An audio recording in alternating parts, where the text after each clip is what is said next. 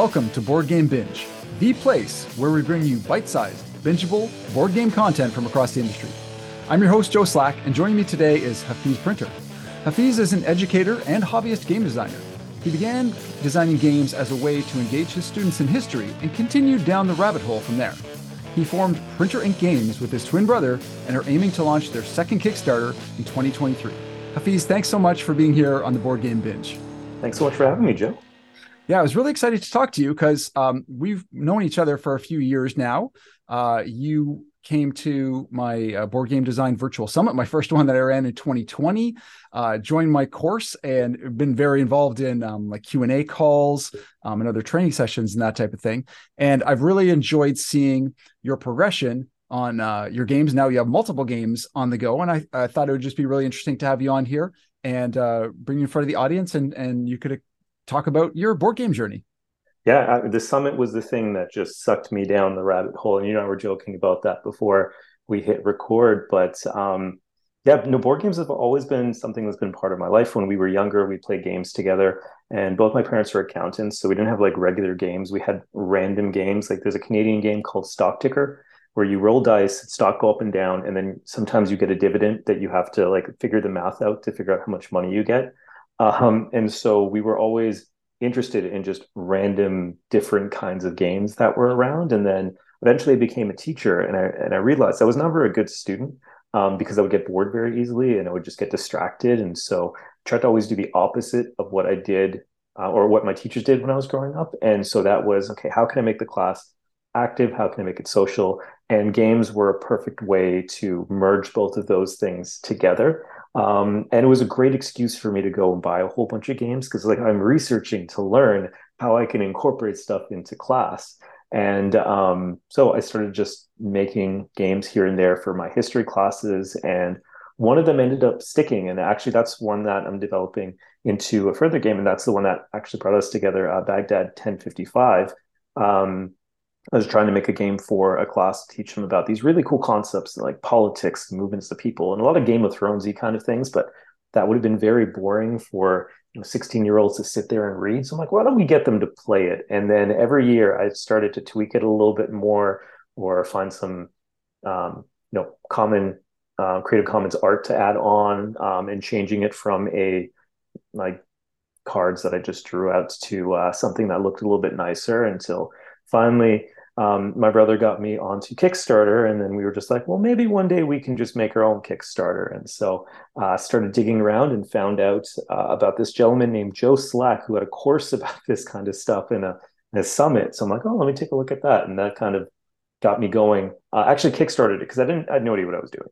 I was just like, okay, I'm going to do bits and pieces here and there, and kind of gauge your game against things like the ones everyone grew up with, Monopoly and stuff like that. But to see how much the hobby has grown uh, and how many different ways you can approach and how much more people are looking for in games, I think was really helpful. Awesome. And yeah, you talked about uh, you know teaching and trying to engage students with uh, with games, and it's something that uh, I think a lot of teachers are more uh, getting into, whether it's you know creating something in their own or bringing other games in, because uh, games can teach you so many things. It's about problem solving, competition, cooperation, um, math language there's there's so many different things that can be incorporated there. And i know i've i've helped um, some teachers as well. Uh, design games for their curriculum and my wife's a teacher and she brings in games to the classroom at, at different times depending on the age group she's at. Uh, so that's fantastic that you're bringing that um, love of games. And you know it's, it's great when you have kids that are learning something they don't realize they're learning something while they're you know playing something and, and enjoying. So it's it's definitely great. Now i'm sure it's appreciated by your students uh, a more fun way to learn Oh yeah, most of our job is just tricking them into learning. And so tomorrow I'm actually leading a session on how to bring escape rooms into the classroom in different ways. Um, and that whole idea, like you were mentioning, they can learn so many different things. So in an escape room, you get to be a detective, you get to be an anthropologist, you get to be a sociologist and a historian, and look at different documents and make sense of them and analyze them and synthesize them and do it with other people, and then figure out, okay, of all this stuff that you've just collected, what is it that you now know about this? Which is great. Like, what, and you're just taking what's in the textbook, chunk, chunking it into little sections and making it all random and weird so they have to figure it out. And the best part is as a teacher, it's a lot of prep, but when it's going on, you're just sitting back and you're watching the kids stress out as they're trying to figure this out. And hopefully you have a little creepy countdown clock in the background and you have your clues in case they get stuck. And so it's it's just a fun experience for you as a teacher too, just to to sit there and, and well not sit there, but like hang around there and watch as they're going through the process. Absolutely. And you were talking a little bit about uh, Kickstarter and and uh, exploring Kickstarter. Uh, you worked on a project with your twin brother. It wasn't exactly a game, but it was definitely game related. Uh, can you tell us a little bit about uh, what that project was and how it went?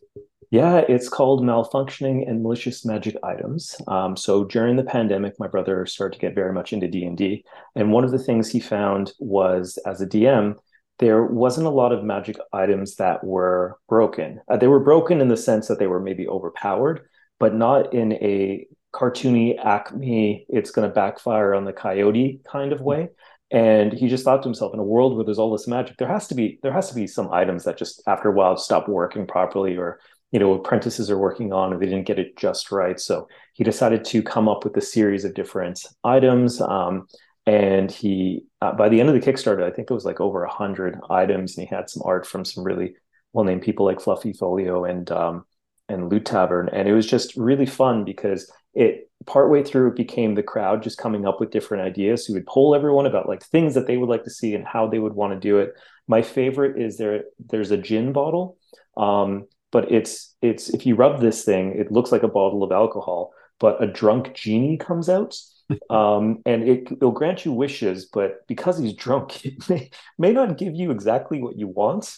Um, so there was a lot of tongue-in-cheek humor in there, and we love we love puns and we love those kinds of things. And so um, we we funded that. We learned quite a bit from that Kickstarter because it was a bit of a smaller one. Uh, it's mainly cards. There's a dice in there as well, and um, it gave us more insight into the behind the scenes for Kickstarter because when you're developing things, you're like, okay, well, this is how everything over here is. And then you get to that part, and it's a lot of logistics and it's a lot of communication and a lot of um, crowd management and people management. Uh, and that was something we weren't really expecting early on. Uh, the the amount of interactions that you have with other people, and you know, a lot of them are positive. Some of them, you know, people start to get a little nervous. Where's my where's my um, item that I that I ordered from like beforehand and so how do you deal with that? So I think that that was really really good. It's going to help out because we're hoping to launch um, another game a basketball game that's also a card game uh, this upcoming year. It's roughly around the same size and specs for cards and box size and all of that. So I think we're in a really good standing for that now because we know what to do what to expect for the most part. So now it's mainly just building up another audience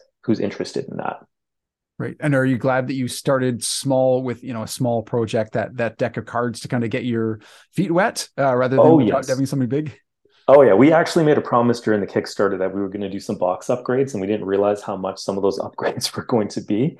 Uh, and had it been, it was just it. It took about like a thousand dollars off of um, off of any profit that we would have made, but it had it been a larger game, um, so Baghdad was one that is going to be a bit bigger, that would have been way more costly. So it's if we're going to make mistakes, we might as well do it with something small. Gotcha.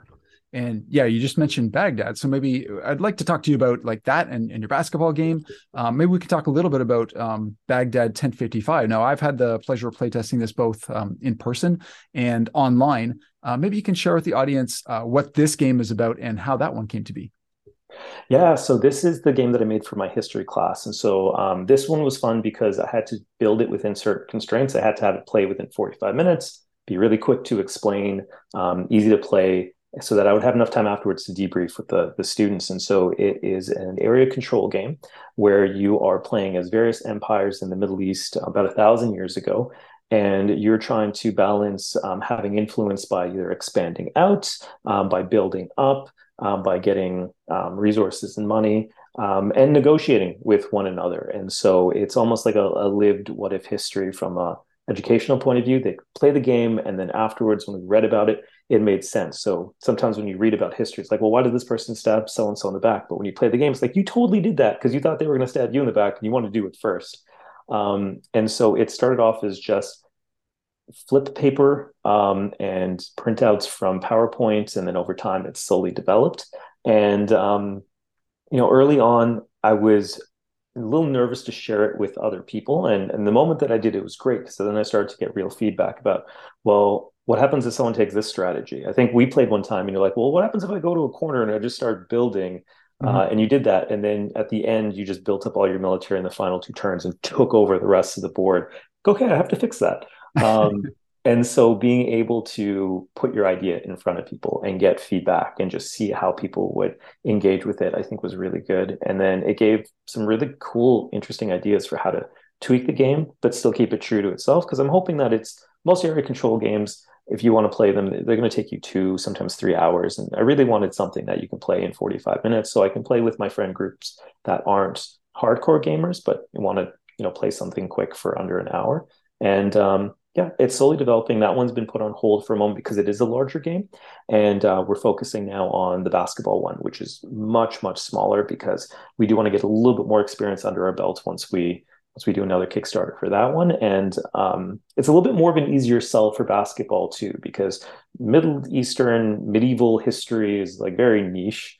Um, and basketball, anytime you're talking to, whenever I tell people I have this basketball game and I show them some of the art, they're like, basketball. So there's a little bit more of a built-in audience. Um, my brother's also secretly hoping that I'll make a D&D version of it too, where there's like a wizard with a fireball as the basketball and things like that. So we might try and cross over the two uh, projects at some point.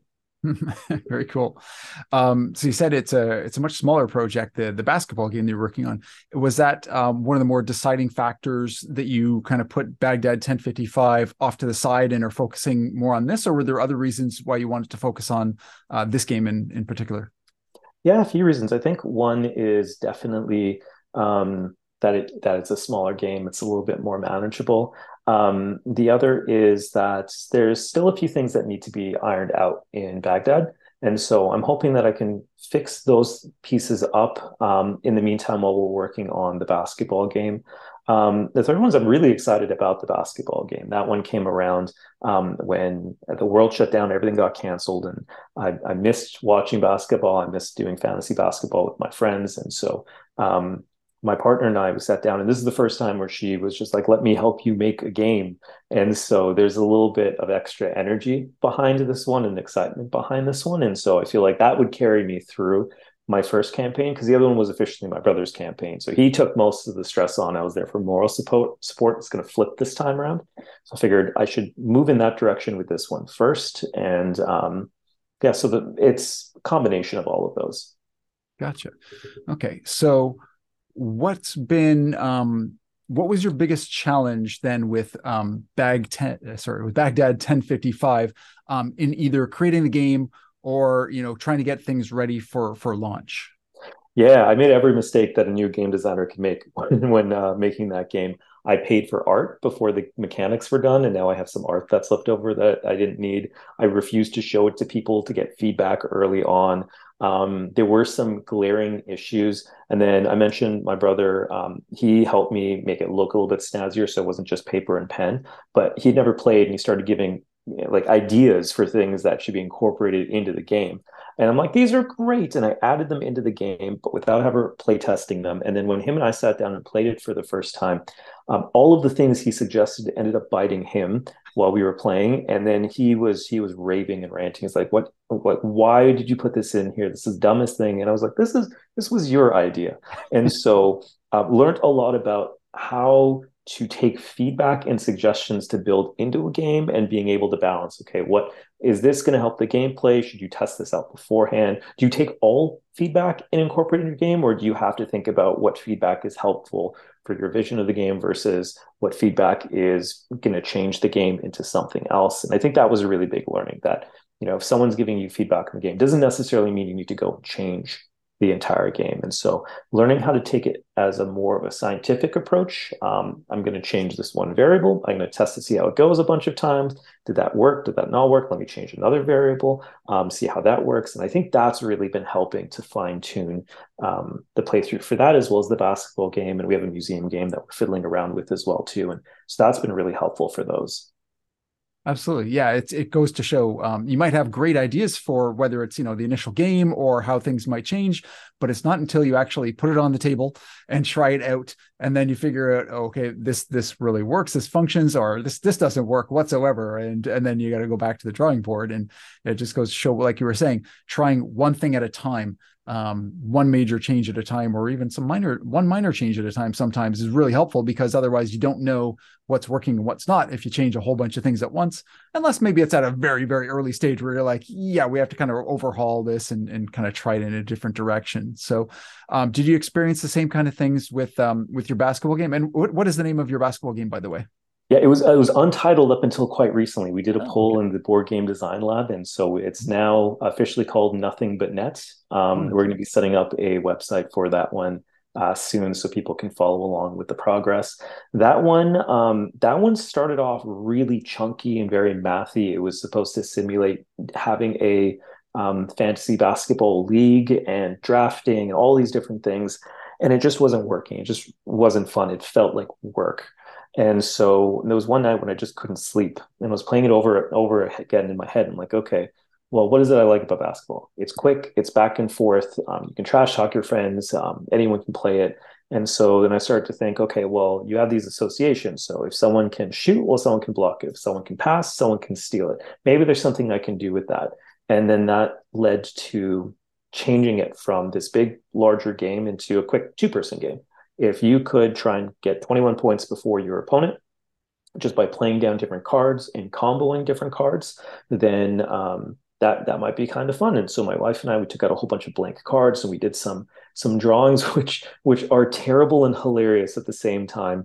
Um, and we tested it out and it actually wasn't too too bad. And um, my my wife isn't very big into basketball, but she was able to kind of follow along with the gameplay without being confusing. I'm like, okay, it's a good sign if someone who's not into this is able to play it out um, and tested it with a few other friends and a few other designers, and then bit by bit, slowly adding certain things to it. So it's a light deck builder. And then at one point, it's like, well, what happens if you are stuck with this one card and you can't do anything with it? Okay, we need to be able to do something with that. How can we build that into the mechanic versus just coming up with a rule that changes or gets rid of that? And so it was trying to figure out some of those smaller pieces of, well, what happens when there's this? Or if you combo these things and someone does that, then what do we do? Um, and taking the lessons from Baghdad uh, and and doing the opposite. Didn't get any art until most of the mechanics were done. Tried to show it to a whole bunch of people and different kinds of people, and also people who are my demographic. Uh, so people who are inter- interested in basketball, who can talk about the theme and ways they would like to, to see the theme incorporated a little bit more. Um, gauging do people want to play it again because it's a quick 10 15 minute game if that um, and now we're in the graphic design stage. So thinking about, well, what does we want this to be? Well, we want it to be a quick travel game, something you can just take, say you're stuck at the airport and you want to kill half an hour, maybe 40 minutes, you can take it out. Well, now we need to reduce the components and the component size. And so one point there was four dice in the game and each one represented something different. Can we can we narrow that down so it's a single dice? And so just thinking through now how how does it fit the theme but then how does it also fit the constraints of what we want it to be because if it's a travel game that has so many components that you can lose something or it takes forever to set up people aren't going to play play it the way that we want them to play it. And so we're at that stage right now. And also thinking about cool things we can do with it. So fiddling around with round dice just to have it tie into that theme of having a basketball and also having a component that's slightly different that might make it unique where someone will be like oh that's really interesting. I kind of want a game with a round dice That's really cool. Yeah, you don't really see that very often, but yeah, thinking about those thematic uh, points and also kind of putting it on on the developer hat and saying, do we need everything here? Do we need all these dice? Can we yeah. pare it down? How can we make this uh, not just a great game, but also taking the next step and saying, how can this be a great product? Uh, which is something that not every um, game designer thinks about. Um, so were there any other considerations that you had when you're thinking about taking this from that point where like, hey, the game's playing really well thematically? Um, I'm thinking about the art. Um, are there any other considerations you had when you're thinking about how how do I make this the best product as well? Yeah, so um, part of it was trying to take that theme as far as possible, and so one one of the things we're thinking of is making the lid of the box, the inside, look like a basketball court, and so you can roll your dice in there and then down the line depending on how things go maybe we make a dice tower that's shaped like a basketball net and you can roll it and just toss your dice in there and it ties back into the theme. Um, we it's a it's a card and dice game. And so there is quite a bit of randomness that's in there. We try to tie the randomness to actual stats in basketball. And so if you roll a dice for a shot you're shooting at roughly 50% and so the dice gives you 50% but it's really terrible when you roll a bunch of times when it's your turn and you get nothing. And so we thought okay where, where are the highs and lows in this game? Emotionally what makes someone feel good what makes someone feel bad? And it sucks when you're playing and no matter what you do you're getting you're able to play the cards to give yourself a shot and you still can't roll something. So let's build in something into the game that can give the player some agency. So take that back. So there is some randomness but you still have some control. And we're like well what would that be in a basketball game that would be the crowd possibly cheering you on so we have a crowd card that's now in there and um, we're like well can we make can we add a little bit of strategy to that so maybe you could play that on yourself to re-roll um, to give yourself a better chance. Or maybe they're booing your opponent and you can play it on them and now they have to re-roll something that they made, but you only have a limited number of these. So you're trying to think through how am I going to do that? And then um, thinking about in basketball, like there's there's the saying that you can like dip into your bag of tricks and you can pick out something special for yourself. Can we play into that? So there's certain unique cards, but only one player will be able to get them. And so it's part of their bag of tricks. And then is there a catch up mechanism? So if you are starting to fall behind, we wanted all the games to be pretty close within three, maybe max four points. Um, how can how can there be a catch up mechanism? So if you're falling further and further behind, um, maybe you're starting to learn um, and adapt your game, and so that allows you to actually draft more cards into your hand, and you can decide if you want to add more defense or offensive ones. So it gives you more of a chance to try and catch up. And for the most part, most of our games are uh, within three to four points for the most time, two to three points. So it's quite down to the wire, um, which is which is pretty fun. Oh, nice. oh, sorry. And one more thing. To sorry to cut you off. Um. The the other thing we were thinking about was representation in the game, and so um, the cards and the card art. We're making sure that there's diversity in there. So there's both um, males, females in the game. We have different um, abilities in the game and it's actually based on friends that my brother and I have that we play basketball with. We did growing up. So um, there's one player that has um, a um, a cochlear cochlear implant, and you can see it in the in the image. There's one that has a um, I forget what it's called, but for their leg they have that uh, um, prosthetic that's shaped like a curve. There's a specific name, and I'm blanking on it. And so we're showing that anyone can play basketball, whether you're playing it as a card game or you're playing it um, uh, in real life. And so we that was something that my brother and I talked about early on. How can we have different peoples that look like us, the people that we play basketball with, and our friends be in the game. And our, our artist was really great. He's like, well, if you have pictures of your friends, we can put them in the game, um, and it helps him because it helps him figure out the the drawings. And so, Joe, if you want to be in the game, we we can put you in the game. You just need to let us know what action you would want to be. So, if you want to be dunking over James, for instance, we can have that in there. Well, I'm not much of a basketball player, so I'd probably be the player laying on the ground with like the sprained ankle or something like that. So we can, we can like make that, you an injured card. We can put you totally put you in there.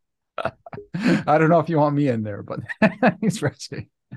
Um, so one of the other things you talked about too um, at the start of designing this game, it sounded like it was a little bit more of um, a simulation, um, mm more more than a game. Uh, so I want to dive a little bit more into that. And uh, as we know, games are um, abstractions of real life, and sometimes as we're designing them, we have to take some things out that might be a real aspect uh, of that. Like you know, maybe basketball. There's you know lots of timeouts and free throws and things like that. But maybe that's not as exciting in the game. So were there were there certain things that you um, figured out that we're like, yeah, this is part of basketball, but it, it it's going to make the game slower or not as much fun. So it's better to take that out, even if it takes a little bit of the quote unquote like realism out. Yeah, we had a um, we had a card. So again, it's a lot of counter cards and reaction cards to one another, and we found that there was one reaction card that you could pick up, but it was very like a lot of the other ones were multi-purpose and this one was very specific and so if you picked it up and the other player just didn't manage to play the thing that you were hoping for you're stuck with this card in hand and you have a hand limit so it's it's now taking up space. And so we realized that we needed to actually take that uh, out maybe make that a specialty card in the game. So now there's just one of them and you can play that at any point in time. Um, the other thing was we had a card that was way too overpowered. We had a dunk card and um, we had even numbers of cards in there. And somehow, whenever I was playing with my wife when we made the first prototype, I would always get the dunk card and play it, and it's automatically two points. There's nothing you can do to stop it. And she was she was very frustrated that that kept happening to her, and so she suggested you know reducing it or taking it out of the game. And then um, did that, brought it to Protospiel North, and there was a single one in there, and then the feedback was add it back in. Um, and so we tried to balance to figure out well how could that work and so now it's a one-time use card so there's there's a few of them in the deck you can play it but you can only play it once and it gets burnt and it's out so you don't have this unfair advantage of it continually cycling through your deck and you're always going to get those two points and so there was a bit of fine tuning on some. And then we had an equal number of cards for everything early on, and we had these massive decks. So now we're just trying to trim them down and think about, well, what are the cards that we want to come up a little bit more often? What are cards we want to come a little bit less? So that, bal- that balancing um, is taking place right now. And my brother likes um, uh. I do not know why. Feel free to judge him for it, but it's coming in handy at this point in time because he's made this huge graph thing tracking our play tests and tracking the card, the cards and when they come up and how often they come up. Um, and so it's helping us to actually fine tune which cards should we pull out, which should there be more of, and actually it's going to help us with production as well too, because we've reduced the number of cards we need to produce. So it's going to be a bit cheaper, and it's giving us some um, flexibility for some of our stretch goals we want to get um, the community to suggest things that can be added into the game for cards or for additional art or something like that. And so now we actually have extra room to add those in without having to add additional costs for when we're doing manufacturing. Oh, that's very cool. So, I mean, you've worked on a number of games now, um, and you, you, mentioned, you know, museum game that you're also working on. So, obviously, you know, you've you've been bitten by the bug, uh, the game design bug. You once you start one, you want to you want to you know make all the games. Um, so, in and amongst this, uh, what has your learning about designing games taught you about yourself through this process? Yeah, I the, being part of the community, I think, was the biggest piece, and just seeing how how caring and how supportive the community was for one another. Um, you know, sometimes you can be a, a, bit guarded about your ideas or things that you're doing. Um, I, I, remember at one point in time at one workplace I was at, someone had taken credit for a few of my ideas, and so then you start to get these walls up, and in this space, it's like, no, share everything. It's better if you share because if you share, then someone tries to take your thing, and then everyone else can be like, well, this this was his beforehand, and you get some great feedback. And um, you know, during the pandemic, that's when I started to to dive more into this. So just building out more friendships, and I've actually found that it's impacted the way I'm in my day to day life. So I I am more positive now, and I'm more positive with people in person in my workplace. Where if someone's got an idea, I'm like, that's great, let's talk through. And I'm I'm more open to accepting feedback and constructive criticism in other parts and other aspects of my life, not just game design. And so I found that through this hobby and, and being able to be creative and that's one of the other pieces being, being creative in this space lets me be more creative in outside spaces but um, I'm seeing that it's not something that's just, you know, uh, isolated and okay, you're working and you're doing your hobby over here, and then here's the rest of your life. But this is influenced and impacts my my full life and is impacted by my whole life. So um, the reason that we're making a museum game is because I worked at a museum for a little while, and so it's like, oh, let's let's do that. A lot of our games are just based on things that we are interested in, my brother and I. That's awesome. Yeah, I mean, definitely having a thick skin or developing a thick skin um, is important as as a game designer, and we all kind of have to. We can't be, you know, defensive. We all have to be uh, able to take feedback, and I think that's a, that's a great thing to be able to do, kind of in general in life and work, um, in relationships, um, and and not get defensive, but say, yeah, maybe you know, maybe there's something to that.